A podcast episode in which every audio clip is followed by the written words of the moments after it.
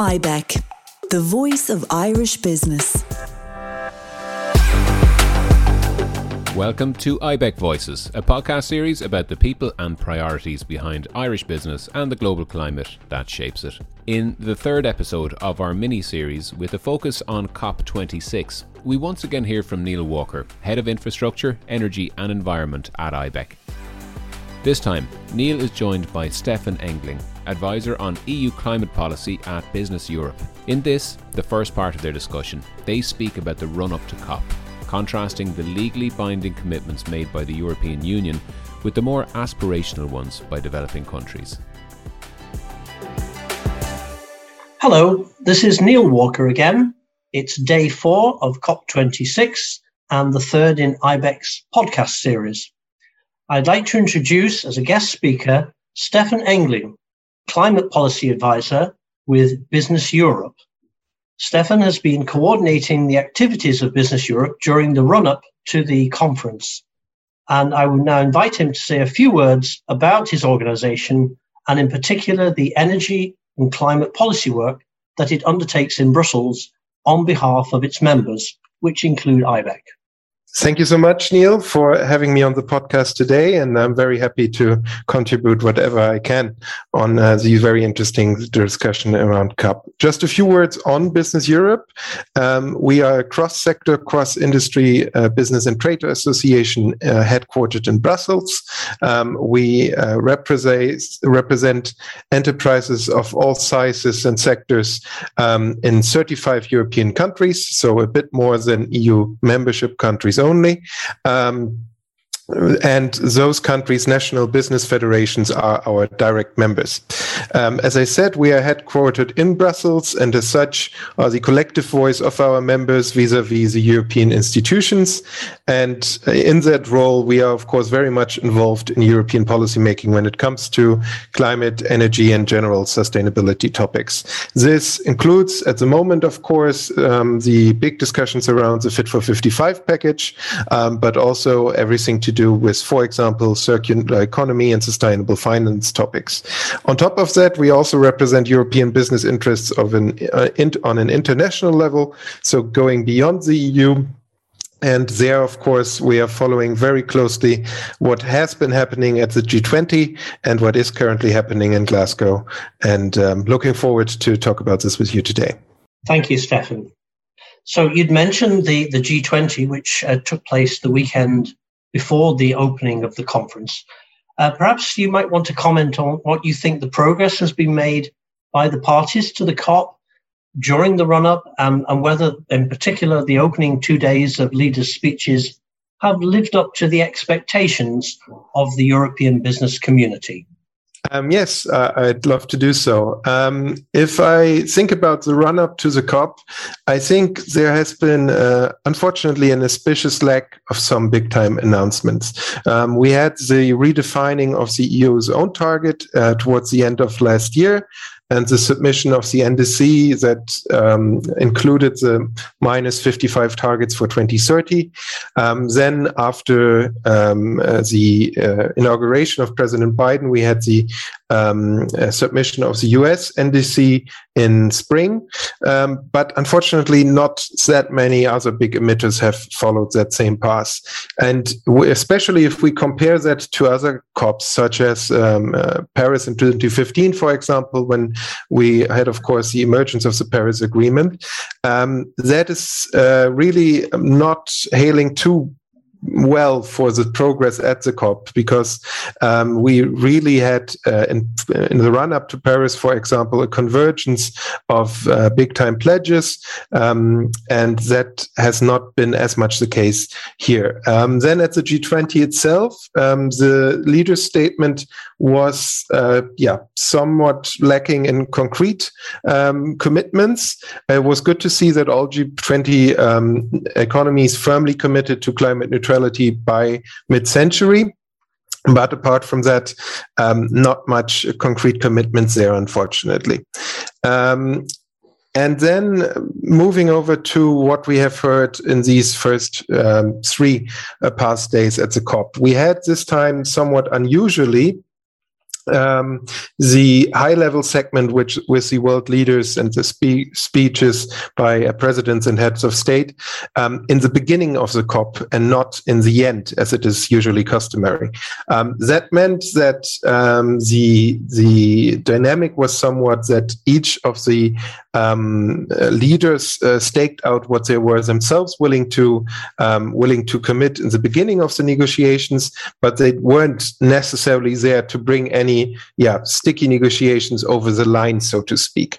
Um, so we had some some commitments in the beginning and some some big uh, splashy announcements. Um, so we had, for example, um, the so-called deforestation pledge, um, where over 100 countries joined to efforts to um, end deforestation and other detrimental land use practices by the end of 2030, um, which is welcome, of course, because um, uh, large forests and uh, forested areas uh, act as some of our most important carbon sinks and reservoirs.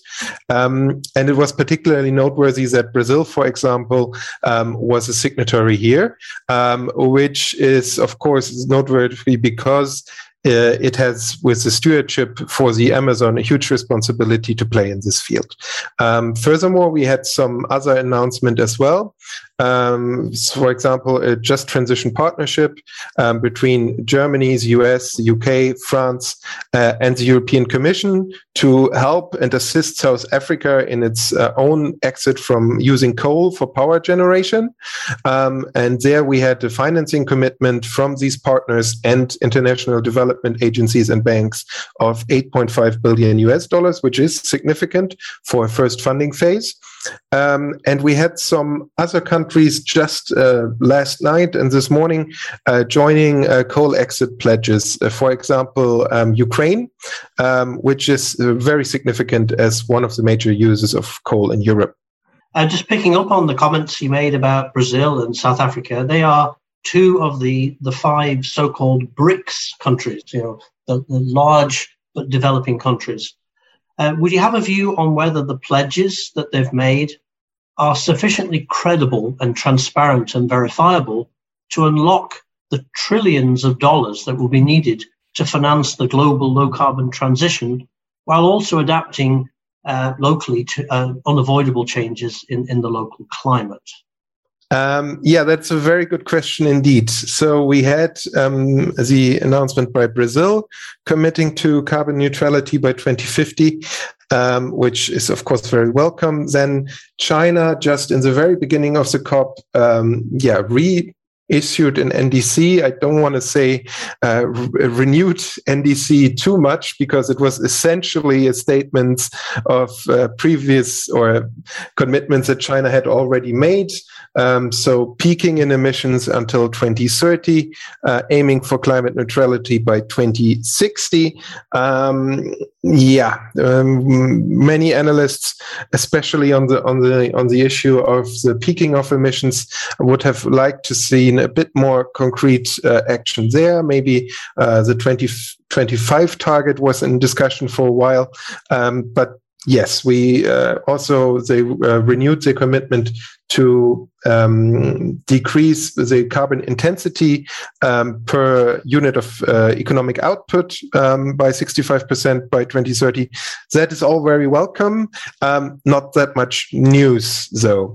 Um, on India, um, we had Narendra Modi speaking on the first day of the COP, um, who made indeed some some new announcements and commitments.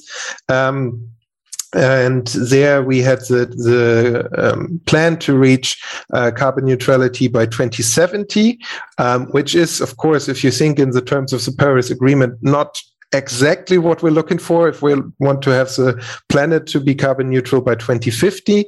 Um, that would mean that um, advanced economies or other partners would have to go into significant negative emissions by that time, which is doubtful.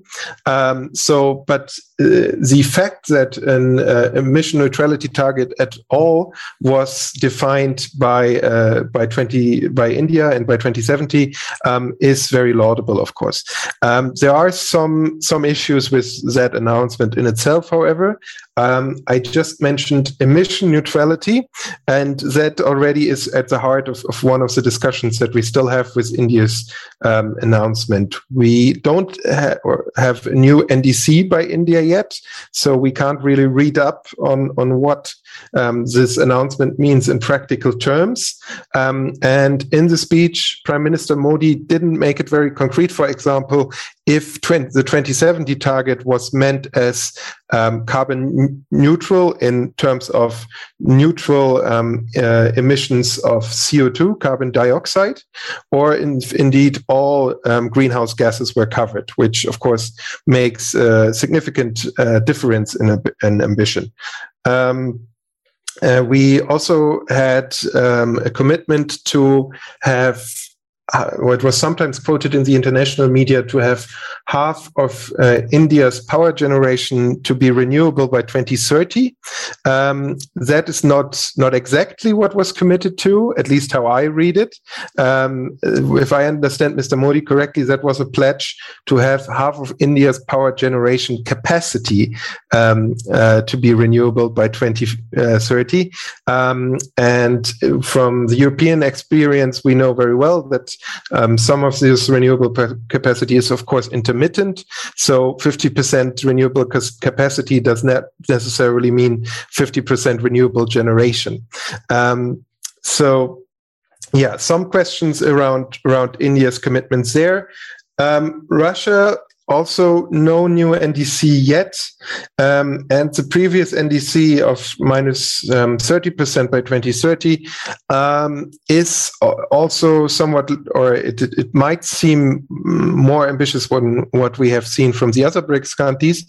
Um, one should Keep in mind, though, that the reference year is 1990, um, and that means that um, the reference is made to Russia or the successor states of the uh, Soviet Union that were much more industrialized at the time.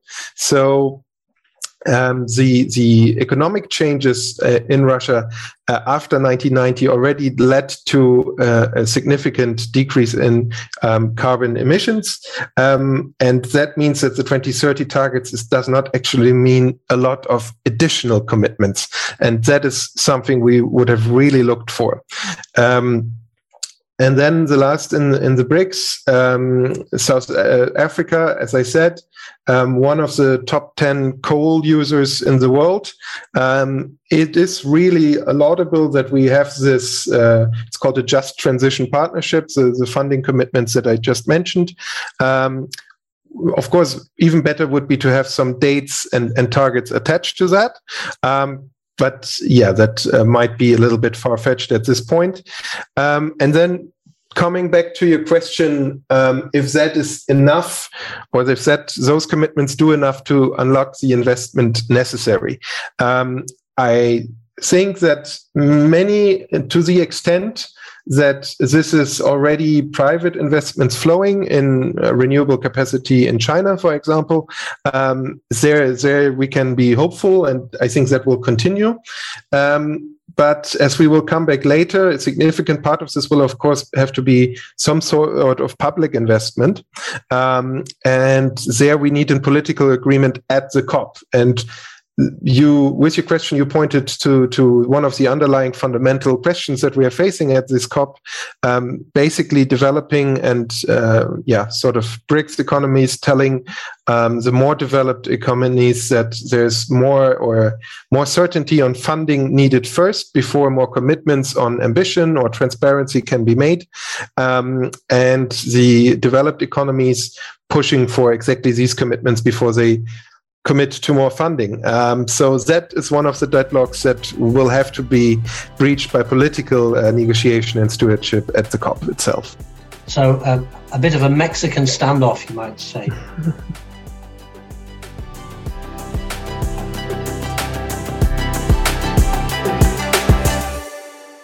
IBEC, the voice of Irish business.